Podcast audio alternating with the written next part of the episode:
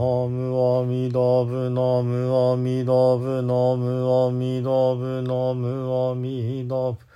ナムアミダブナムアミダブナムアミダブナムアミダブ皆さんこんにちは三田参道の増大臣です実はですね前回の法話がですねちょっといろいろとお話をして長くなりすぎてしまったんですね。ですのでちょっと無理やりね半分にさせていただきました。今回は前回の続きということでねちょっと違和感があったりするかもしれないですけどもそこはどうぞご容赦くださいませ。では、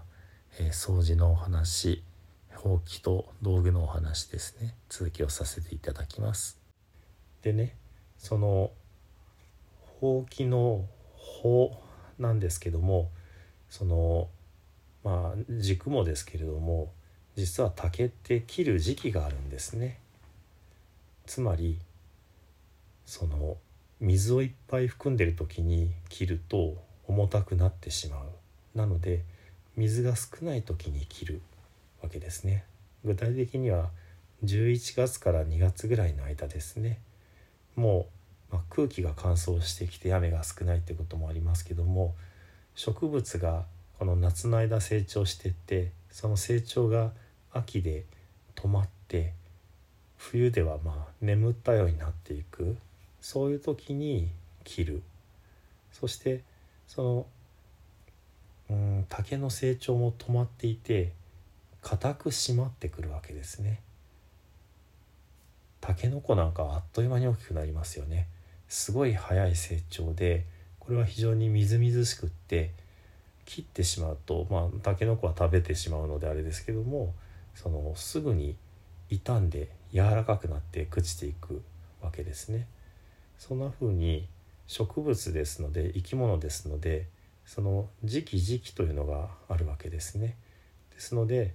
そのホームセンターで売っている、まあ、中国製の竹というのはそういうことがまあ、考慮されていないだろうなってことが見えるわけですね。また日本よりもあったかいところだとそもそもそういうその植物のライフサイクルというのも違ってくると思います。言ってみたらそういうふうに、まあ、冬眠するような時期っていうのがとても短いか、まあ、ないのかもしれない。その南の方に行くとその水分が多くて柔らかくなるで北の方に行くと硬くなってまあ枯れた感じになっていくっていうのは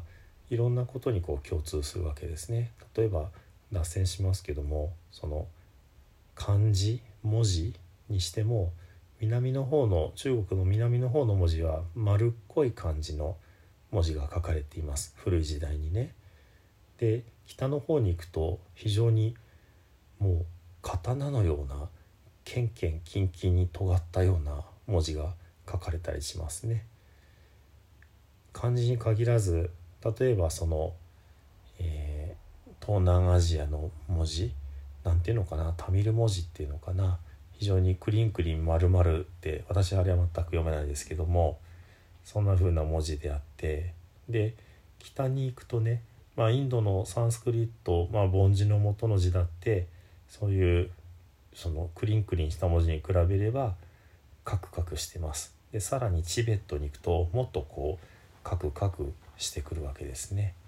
ヨーロッパの方でもそうですね。昔はドイツでのその非常に装飾的なアルファベットというのがありましたけども、まあ、ちょっと書くのも非常に大変だったみたいですけどもそういうふうに寒い地方に行けば行くほどまあなんかごつくなってくる南の暖かい方に行けば行くほど丸っこく柔らかくなってくるっていうのがあります。ですので竹なんかでもまあそもそも中国産の竹というのが日本人のねそういうほうきを作れる人が理想とするような乾燥具合柔らかさ軽さというのにはなかなかもしかしたらなりにくいのかもしれませんそこはちょっと私不勉強ではっきり知らないんですけどもでその冬の間は水が枯れてくるっていうことでねもう一つ脱線ですけども松の木を植え替えるのに2月がいいんだっていうような話を聞いたことがあります。まあその水があんまり上がっていない眠ってる状態ってところが竹とね共通すると思いますけども聞いた言葉でその2月の捨て松っていうような言い方で2月にはこう無理やり引っこ抜いたような松であっても埋めときゃちゃんと根がつくみたいなとてもこう植え替えには向いている時期だというような話を聞いたことがあります。まあ、聞いてるだけで私実際にやったことがないので本当にその2月の捨て松なんだなって実感をしたことはないのでもし間違えてたらねごめんなさいですけどもまあ一つ話としてねちょっとお聞きいただいてでそんな風にしてねその枯れた時期に、えー、竹を切るでその葉っぱがついてますのでその筆工さんも昔から竹作ってますからお聞きするとあの切った枝をそのまま縛ってその藪のところに置いておくそうです。まあ、要は枯れさせて葉っぱをもう自然にずっと全部落ちさせるですので葉っぱが落ちた頃を見計らってそれを取り出してその軸になる竹にね。竹にこう一本穴を開けてそこにこう太めの針金を引っ掛けてでその引っ掛けた針金のところを軸にして今度は細めの針金でこうくるくる巻きながらその竿をぐるぐる巻きながらそこにこの頬のね竹をこう編み込んでいく。そんな風にしてね編んでおられました。でねこれも全然竹ぼうき普段触らない人からしたら何のこっちゃって感じのお話ですけどもその鉛筆のようにこう摩耗していくのが理想だって言いましたけど大体その持ちやすい手の具合とかその吐き癖ってので片方だけがこうすり減るってことがよくあります。そうするとですねだんだんすり減ってくると砂地ねサラサラの砂なんかを入ってると急にこうほうき目が太い線がビッて出てくることがあるわけですねつまりその穂にしている竹の枝の細い柔らかいところの先っぽからこう摩耗して短くなっていくわけですね。そうするとやがて細くはない枝が出てくる。さらに太い枝が出てくる。こういうのをねうちの子孫は親骨って呼んでましたけどもそのほうきを少しね少しですよ。この生きながらえさせるのにその親骨をバキって折ってねほうきの方をわっと広げてその気に入らない太いその竹のまあ穂先のところをねこう手で折ってちぎってしまうっていうようなことをしていました。そうするとその地面に太い線をビッと描いてしまうその骨骨した太い枝はなくなりますのでまた周りのちょっとふわっとした柔らかい竹の、まあ、穂先だけでしばらく履けるということですね。ただまあこうやって親骨を抜き出すとほうきそのものが弱ってきますし、まあ、もうそれが出てくる頃っていうのは結構も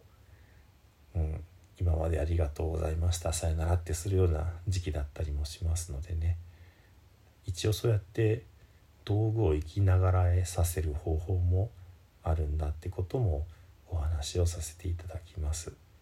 いずれにしても道具は道具なのでね道を求めるために役に立てばいいということでねその、うん、買ってきた竹ぼうきをそのまま不便だな重いなとか思いながら使うんではなくって是非ねどんどん改良したらいいと思います。これは竹ぼうきの話をしちゃってますけども日常のいろんなことにもきっとねあの皆さんの見えてるところで活用できる思い当たる何かがあるといいなと思ってお話をさせていただきました。では最後に十平のお念仏ご一緒にお唱えください。